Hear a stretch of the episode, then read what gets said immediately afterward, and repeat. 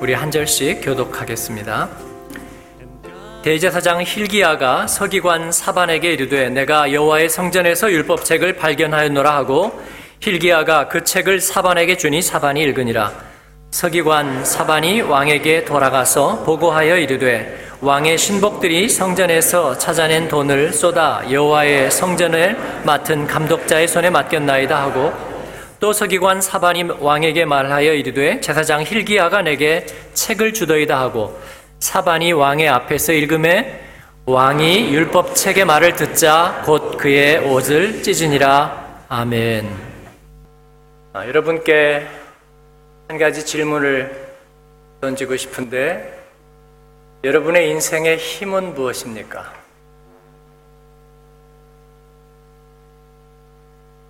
그냥 돈이 힘이다. 아, 그렇게 말하기에는 너무 노골적이고 또 사실 거기에 우리의 모든 것을 둘 수는 없죠. 한국은 요즘 어, 웰빙에 모든 사람들이 관심이 있어서 건강을 많이 생각합니다. 그래서 예, 근육 운동이 굉장히 중요하다는 얘기들을 여기저기서 하고요.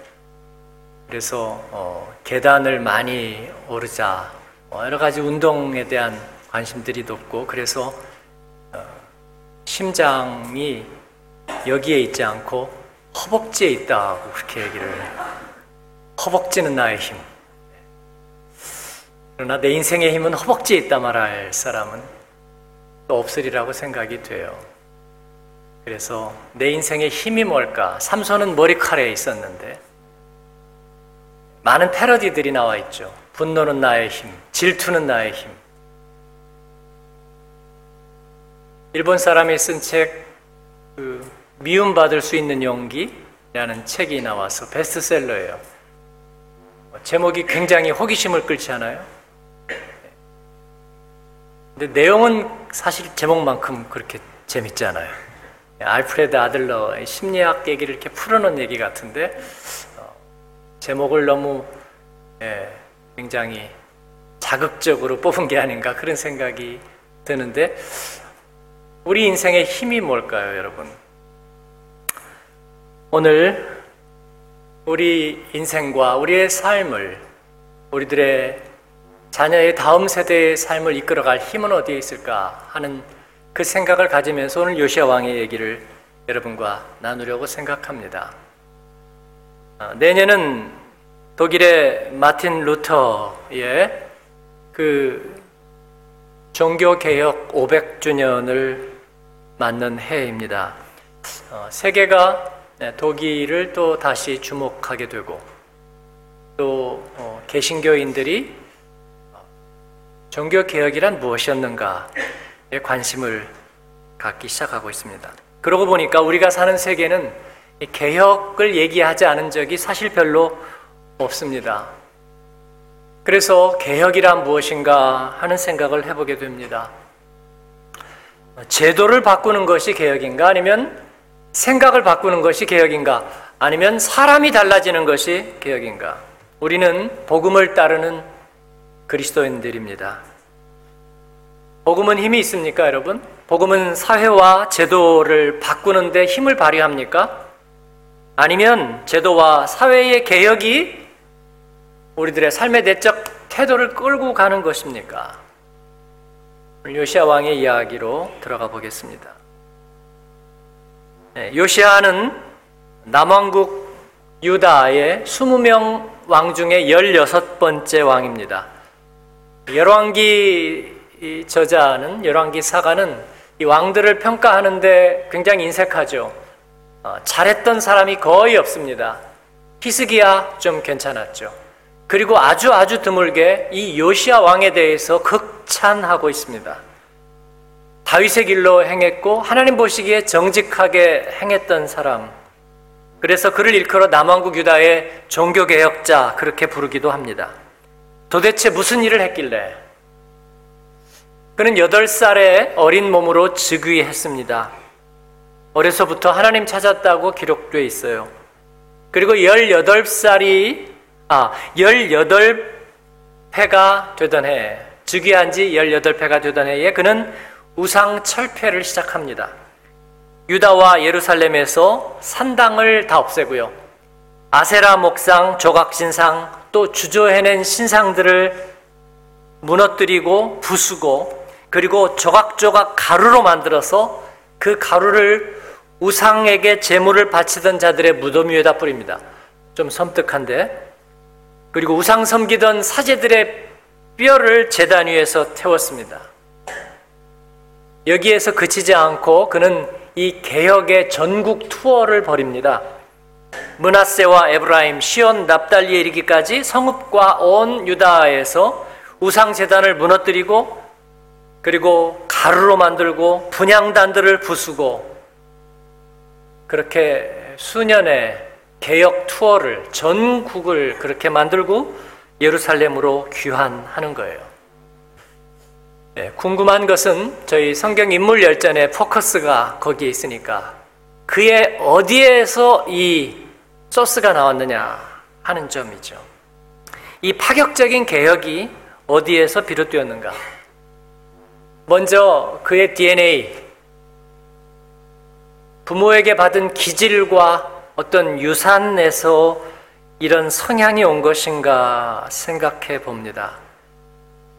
그래서 그의 할아버지부터 보겠습니다. 고조부, 중조부까지는 가지 말고요. 할아버지까지만 보죠. 할아버지는 문하세라는 왕이죠. 문하세는 어떤 사람이었나요? 12살의 왕위에 올라서 하나님 눈에 거슬리는 악한 짓을 골라서 했습니다. 히스기야가 무너뜨렸던 산당을 다시 세웠고요. 바알 제단을 만들었습니다. 아세라 목상들을 만들어 성전 안에까지 두었고 성전의 두뜰에 하늘의 모든 신들의 제단을 세웠습니다. 흰놈의 아들 골짜기에서 자기 아들들을 불속을 지나가게 했어요. 아주 고약한 제의 의식입니다. 그리고 마술과 주술을 했고 영매와 점쟁이들을 두었어요. 한마디로 아주 수악한 우상숭배자였습니다. 그의 할아버지는. 오케이. 아버지는요? 아버지는 아몬이라는 왕이었는데 역시 그 아버지 문하세가 행한 그 길로 행하였다고 말합니다. 그래서 그 아몬은 자기 신복들에게 죽임을 당했어요. 살해를 당했단 말입니다. 요즘 터키처럼 쿠데타가 일어나서 자칫 잘못하면 이제 다윗의 왕조가 끝날 뻔 알았는데 국민들이 저지했어요. 터키처럼. 그래서 그 쿠데타 세력들을 제거하고 아몬의 아들이었던 8살짜리 요시아를 왕위에 올려놓은 거예요. 할아버지, 아버지 우상숭배자에다 영향력이 없는 사람들, 그리고 살해당한 아버지, 그 역기능 가정에서 이 요시아는 왕이 되는 한마디로 유전적 요소 꽝. 그것 때문에 그는 개혁주의자가 되지는 않았다는 것입니다. 그러면 시대적인 흐름일 수도 있겠습니다. 개연성이 높아요. 양당 정치를 하는 나라, 미국 같은 나라, 민주당, 공화당 돌아가면서 합니다. 한 당이나 한 정파의 노선이 계속되는 법은 없어요. 네, 돌아가는 거예요. 지난번에 미국 집회 갔을 때 미국에 사는 친구 목사님에게 선거가 어떻게 되는 거야? 물었더니 우리는 공화당 후보가 조금 문제가 많은 걸로 알고 있잖아요. 그런데 현지에서는 또 그렇지도 않은가 봐요. 어, 그 사람은 그거 다 계산하고 하는 얘기야. 아, 우리는 상관없어. 예, 민주당이 되든지 공화당이 되든지 어차피 번갈아 가면서 할 거거든요. 독일처럼 아예 국익을 위해서라면 크로스 퀄리전 여와 야가 대연정을 펼치는 경우도 있습니다. 요시아는 정권과 치세, 국익을 위해서 진보 성향을 선택할 수도 있었다는 이야기죠. 국리민복을 위해서 그들은 우상숭배를 선호할 수도 있고 우상 철폐를 선호할 수도 있었을 거라는 이야기입니다. 세상적으로만 얘기한다면 요시아의 인생 내력에 그가 어떤 개혁을 일으킬 만한 특별한 여인은 찾기가 어려웠다고 볼 수 있습니다. 그러면 요시아의 개혁은 어떤 결과를 낳았을까요? 요시아는 그렇게 전 국토를 정화하는 업적을 남겼는데 얼마나 갔을까? 그는 어떻게 되었을까? 그는 이집트의 이 파라오인 바로 느고가 침략해 왔을 때 군사를 이렇게 대적합니다. 그리고 그 유명한 무기또 전투에서 전사하고 말아요. 시신을 데려오고 그리고 유다 백성들은 그의 아들 여호아하스를 왕으로 세웁니다. 그리고 개혁은 그것으로 끝이었습니다. 여호아하스는요 하나님에게서 멀어졌습니다. 하나님 보시기에 또 악을 행했습니다. 그리고 우상을 섬겼어요. 아버지 때의 모든 것들은 물거품으로 돌아갔어요.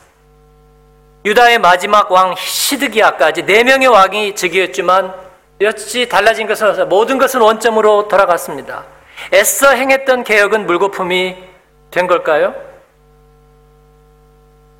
분명한 것은 믿음의 자리는 유전적인 기질에 있지 않다는 것입니다. 그래서 하나님은 아버지까지밖에 없어요. 일대까지밖에 없다고요. 인격적으로 내가 나의 중심을 다해서 온 마음과 그리고 나의 뜻과 나의 의지를 다해서 내가 영접하고 시인하고 고백하는 나의 아버지 하나님만이 있는 거예요. 그래서 하나님은 예. 우리 아버지가 믿는 하나님이니까 나한테는 할아버지 하나님이 아니에요. 일대만 있는 거예요. 아버지만 있어요. 그래서 우리 자식은 훈짐으로 예수님 믿지 않아요. 신학교에 가면 목회자 자녀들이 통계는 안 내봤지만 한 절반 정도 돼요. 예, 목회자 자녀들이. 목회자 자녀들의 신앙적인 자식 농사는 보통 속설로 얘기하기를 50-50. 한 50% 정도라 그래요. 그걸 두고 목회하니까 스트레스가 많아서 빗나가는 거야. 저희 집을 보니까 그것 때문에 스트레스 준 적 없어요. 그건 뭐냐면 부모가 예수님을 잘 믿었기 때문에 물론 그 신앙적인 영향이 분명히 있어요. 울타리가 있어요. 그러나 본질적으로 영적으로 얘기해서 구원론적으로 얘기해서 그들의 입술로 그들의 가장 깊은 곳에 그들의 인격적인 의지로 고백해야만 주님과의 접속은 이루어지는 줄로 믿습니다. 그래서 하나님 아버지는 이럴 때까지예요. 여러분, 그 개혁은 진정한 개혁은 트렌드나 시대적인 풍조와도 관계가 없다는 게 분명합니다. 외적인 제도와 규정에 있는 것 같지도 않습니다. 제도적인 개혁이란 그러면 뭔가 트렌드입니다. 시대적인 흐름에 따라 차오르기도 하고 가라앉기도 합니다. 종북 좌파였던 사람이 갑자기 보수를 대표하는 사람이 되는 것을 우리는 봐왔습니다. 보수적이었던 사람이 진보의 시대적 기수가 되는 것도 봐왔습니다. 이것을 변절이라고 말할 수 있을까요? 글쎄요. 저는 그럴 수는 없다고 생각해요. 우리가 보통 어, 친일을 했던 사람, 식민지 때 일본과 가까이 있던 사람들을 단죄하는 그 시대에 단죄한 것은 옳다고 봐요. 근데 그 사람의 아들과 손자가 부모나 할아버지가 친일 부역을 했다고 해서 정죄하는 것들을 봅니다. 연자제는 금지됐어요. 그런데 사람들은 여전히 편견을 가지고 있어요.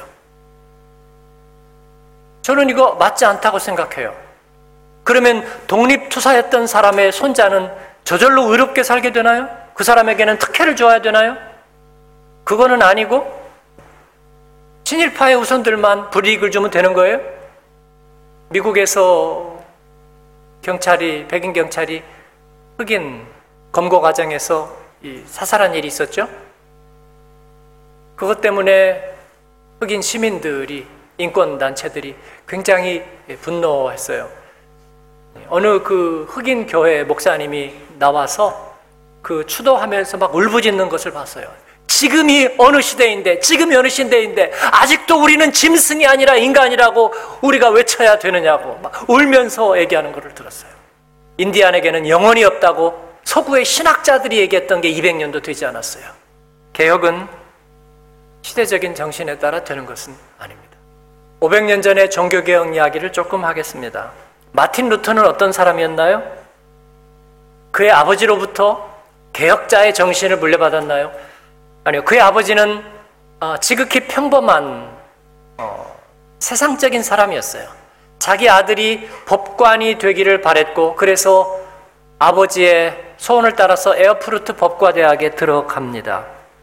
그런데 어느 날 그가 하나님께 수도사가 되겠다고 서원을 해버리죠.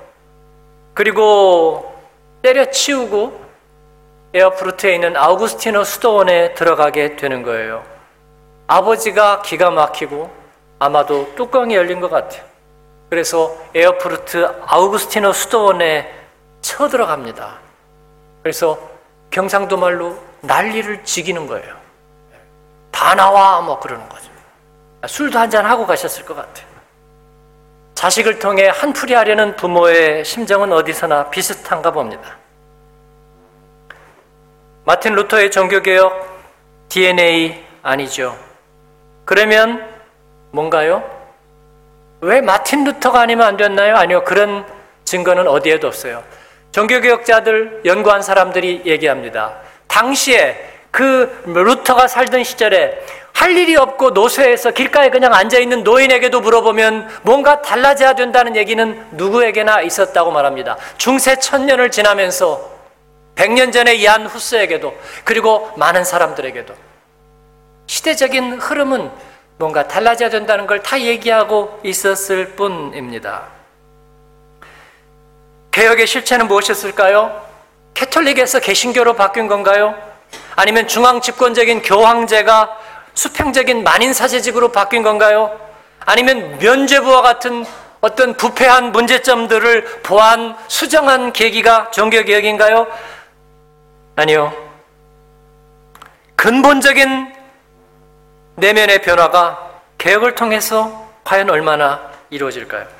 루터는 죽으면서 자기 제자들에게 그렇게 당부했습니다. 제발 너희들은 루터라노라고 그렇게 패거리처럼 부르지 말아라 유언했습니다. 그러나 그 말은 지켜지지 않았어요. 루터가 죽자마자 아주 굉장히 교조적인 루터주의가 화려하게 탄생했습니다. 카톨릭보다도 훨씬 더 루터 정통주의는 보수적이에요, 여러분. 그분들이 부르는 찬양은요, 이 그레고리안 찬타하고 별로 다르잖아요. 음의 변화도 별로 없고요. 그들이 보기에가 우리가 부르는 그 찬송가는요, 다 가스풀이에요. 요즘 나온 가스풀이에요. 우리가 부른 찬송가 벌써 200년 됐어요. 근데 요즘 부르는 거래요. 그건 어른들이 한 50대까지도 요즘 애들이라고 말하는 거나 똑같아요. 종교개혁은 뭐를 낳았나요? 반종교개혁을 낳았습니다. Counter Reformation이죠. 그리고 나서 유럽은 이제 신교와 구교가 대립하는 das konfessionelle Zeitalter 종파의 시대가 시작되었습니다. 그리고 신교와 구교가 서로 싸우는 정치적인 박해와 탄압이 피밀이 내나는 종파 전쟁으로 몰고 가는 거예요. 여러분 이것은 캐톨릭 교회와 개신교회 그 신앙이 싸우는 게 아니에요. 물론 이거는 하지만 속생각은 다른 거죠. 자기들의 정치적인 이해관계, 물질적인 이해관계, 권력의 이해관계를 종교에다가 힘을 빌려서 그들이 싸우는 거예요. 탄압하고 그리고 죽이고 그리고 차명에 처하고 피비린 나라는 전쟁이 바로 이어졌습니다. 민심이 등을 돌립니다. 여기도 싫고 저기도 싫고 환멸을 느껴요. 그 사이에 절대 왕정이 탄생하는 거예요. 그래서 절대 왕정이 화려한 궁전을 짓고 그리고 모든 예술품을 다 집약해서 한 군데다가 모아놓고 거기에도 환멸을 느껴서 이제 세속화가 시작되는 것입니다. 세속화는 곧 불신의 시대를 뜻했어요. 여러분, 이걸 두고 그렇게 말할 수 있나요? 그러면 종교개혁이 세속화를 낳았다? 말이 돼요?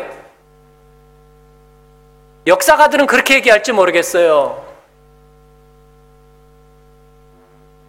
한때 풍미했던 주제 중에 하나는 아메리칸 드림인데 그거 한물 같죠.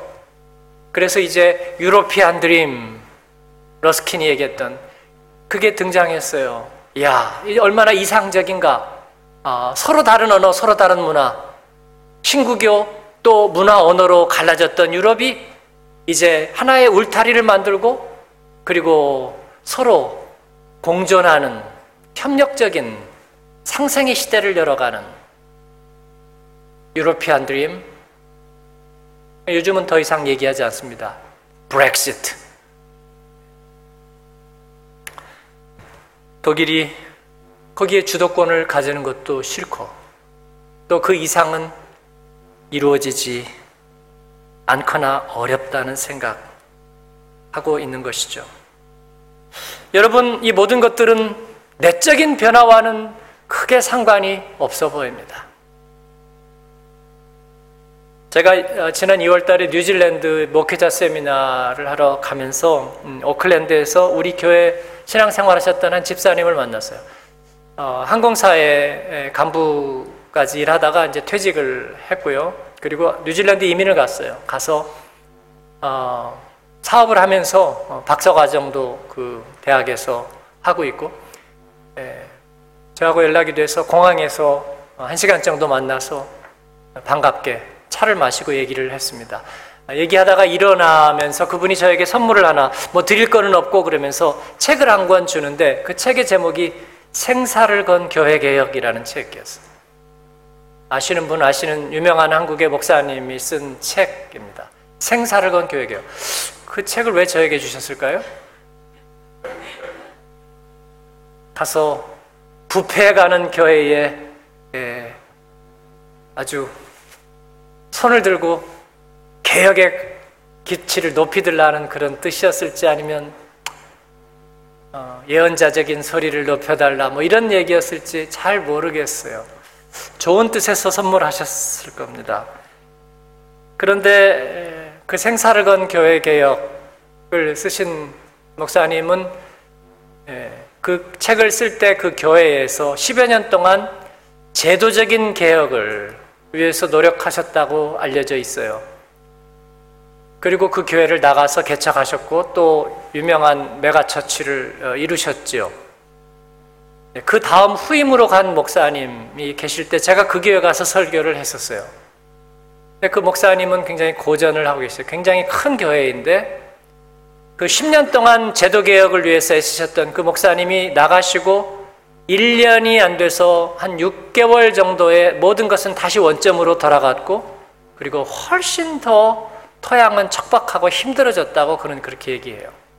그리고 그 개혁의 마음을 쏟았던 사람들이 고백했던 이야기 우리는 교회에 다니고 싶다. 요시아에게는 무슨 일이 일어났던 걸까요? 오늘 본문은 요시아 왕에게 일어났던 결정적인 사건이 무엇이었는지를 말해주고 있습니다. 요시아가 왕이 된 지 18년이 되었을 때에 요시아는 성전을 수리하도록 지시했습니다. 의례적인 것이었어요. 왜냐하면 본문에도 보니까 수리보다도 수리비에 대한 당부를 더 많이 하는 것으로 볼 때 그래요. 뭐 세금 영수증을 받아라, 받지 말아라, 뭐 이런 게 더 중요한 거예요. 우리가 예배보다 예배 마이크에 더 신경을 쓰는 것처럼. 제사장 힐기야가 성전에서 캐캐 묵은 책 하나를 발견했습니다.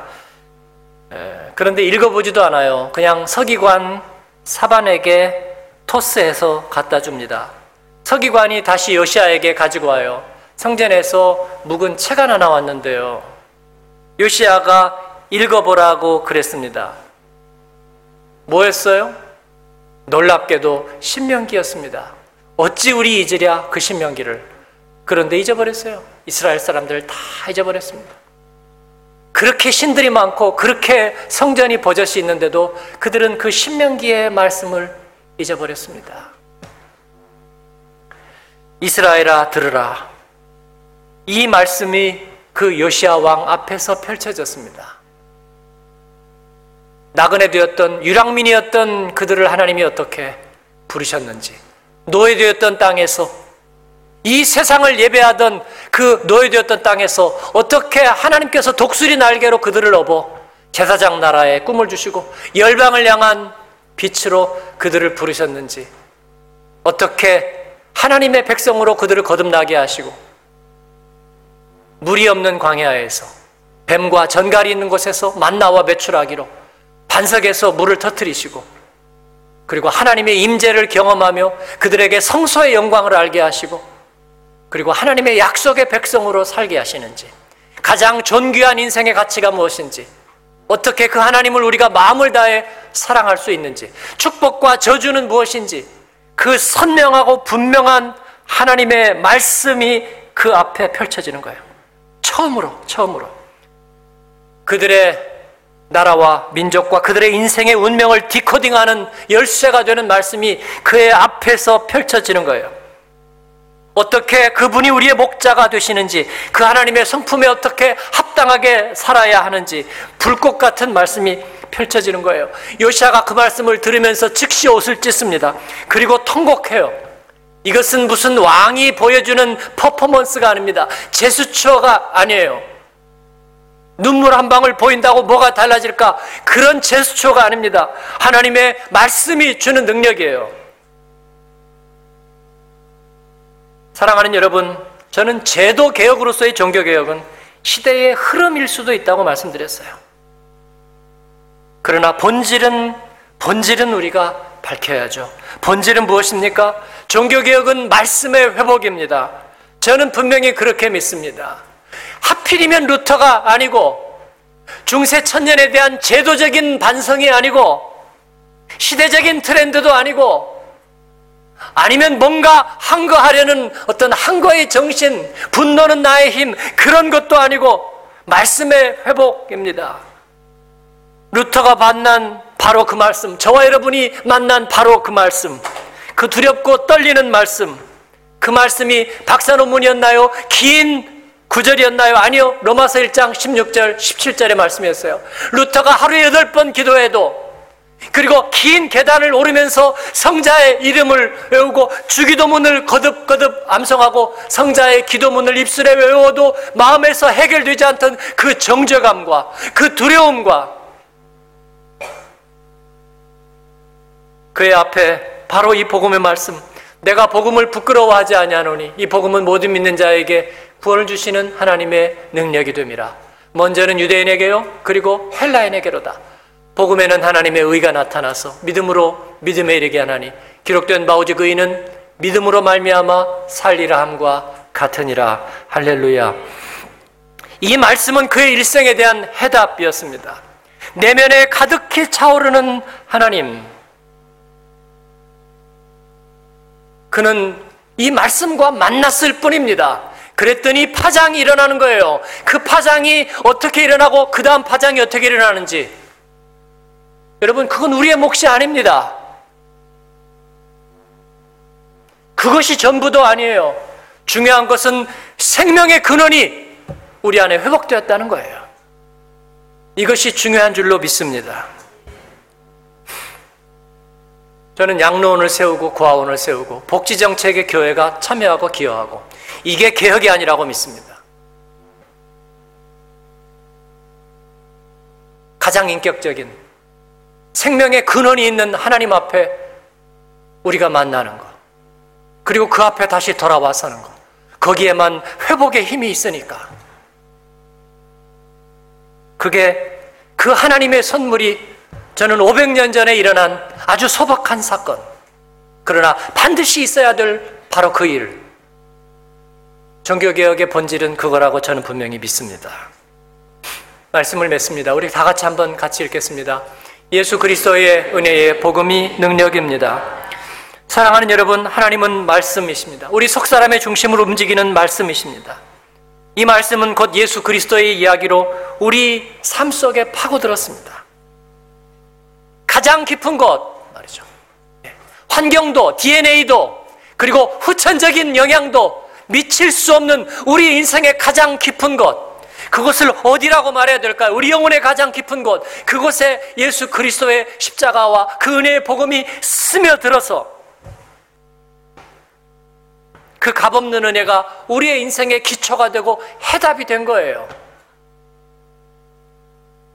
어제 단기 선교팀 리허설 중에서 워십 세상에서 가장 아름다운 이야기 지나다가 잠깐 봤어요. 여러 번 봤지만 다시 전율이 이렇습니다. 세상에서 가장 아름다운 이야기. 이는 유전으로 전해질 수 있는 이야기도 제도로 정착될 수 있는 이야기도 아닙니다. 변함이 없는 사랑, 다함이 없는 지혜, 그 십자가의 그 은혜가 우리의 전인격적인 동의로서만 우리 안에 담길 수 있는 우리 인생의 진정한 솔루션. 이를 통해서만 우리 인생의 뿌리는 새로워지고 우리의 삶의 목적성이 새로워지는 것입니다. 시대는 변하고 가치는 변하고 트렌드는 변하지만 그러나 우리는 외치는 거예요. 바로 바로 이 말씀 위에 우리의 인생의 기초를 두겠다고 말이죠. 빛과 소금의 역할이요. 루터의 이야기를 빌어서 대답합니다. 빛이 켜져 있는데 어찌 어찌 빛나지 않으리. 여러분, 우리 안에 샘물의 근원이 있는데 어찌 샘물이 넘치지 않겠습니까? 우리가 스스로 빛과 소금의 역할을 하자고 하자고 하자고 죄인인 우리가 변화될 수 없는 우리가 거기에 도달할 수 있는 거예요? 아니요. 주님만이 해답입니다. 미가야 외 하나님 같은 분이 없으십니다. 주 예수보다 귀한 것은 없습니다. 예수님 찬양, 예수님 찬양입니다. 근데 왜 개혁 다음에, 요시아의 개혁 다음에 왜 그 다음에 다시 원점으로 돌아가느냐요? 천만에요. 여러분, 우리 신앙의 변화란 역사적인 일직선상에 놓이는 것이 아닙니다. 그래서 이때는 좋았는데 이때는 나빠졌으니까 결과적으로 나빠진 거라고요? 아니요. 이것은 종적으로 되는 것입니다. 가치는 종적인 것입니다. 저는 제 인생의 전성기는 예수님 만난 때라고 생각해요. 그래서 다른 것에 거치지 않는 거예요. 마치 다리에 교각을 올려드린 축처럼 그것은 떨어지지 않는 거예요. 우리가 복음과 예수님을 위하여 헌신하고 우리를 통해서 한 영혼을 주님 앞으로 인도했던 가치는 점과 동력이 슬지 아니할 줄로 믿습니다. 세상의 가치가 닿지 않을 것입니다. 하나님께서 저희를 칭찬하실 것을 저희는 기대합니다. 너희가 그 복음에 섰고 너희가 흔들리지 않았구나 착하고 충성된 종들아.